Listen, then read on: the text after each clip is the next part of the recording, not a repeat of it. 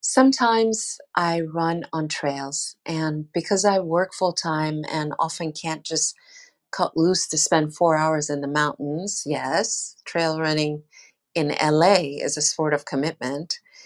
I run around the neighborhood park.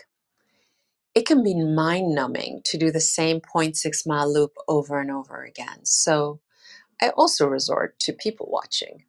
It's a bit like sitting in a sidewalk cafe in Paris, except the people are stationary and I'm the one moving.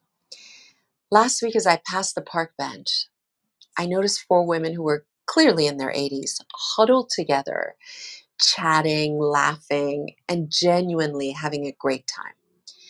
Here's an abbreviated list of my thoughts as I pass them each time. Loop one, "Aw, look at those cute old ladies. Loop two, they're kind of cool. Loop three, gosh, they're having so much fun. Loop four, I wish I was a part of their group. Loop five, what are they still talking about? Loop six, oh man, I want to be like them when I grow up or old. Loop seven, what is their secret?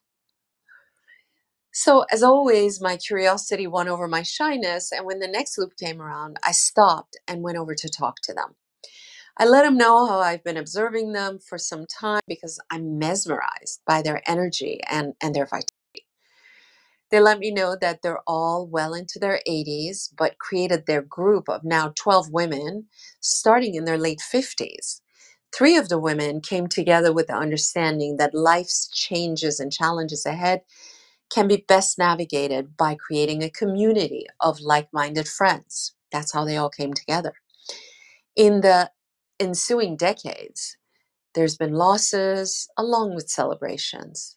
And yet, here they are, taking in the fresh air, feeling the sun on their live to tell skin, and giggling together like schoolgirls. So I ask my Loop 7 question Ladies, what is your secret? Unsurprisingly, they laughed heartily and told me there was no secret. But you can't give a professional coach that response and expect her to go away.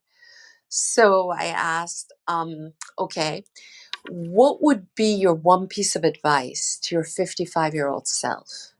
That's when the floodgates opened and the pearls of wisdom dropped. Never turn down an invitation. Go on that date, even if only once. Keep on learning. Nurture relationships. And my favorite, be nice to people. The greatest secrets are also the most simple.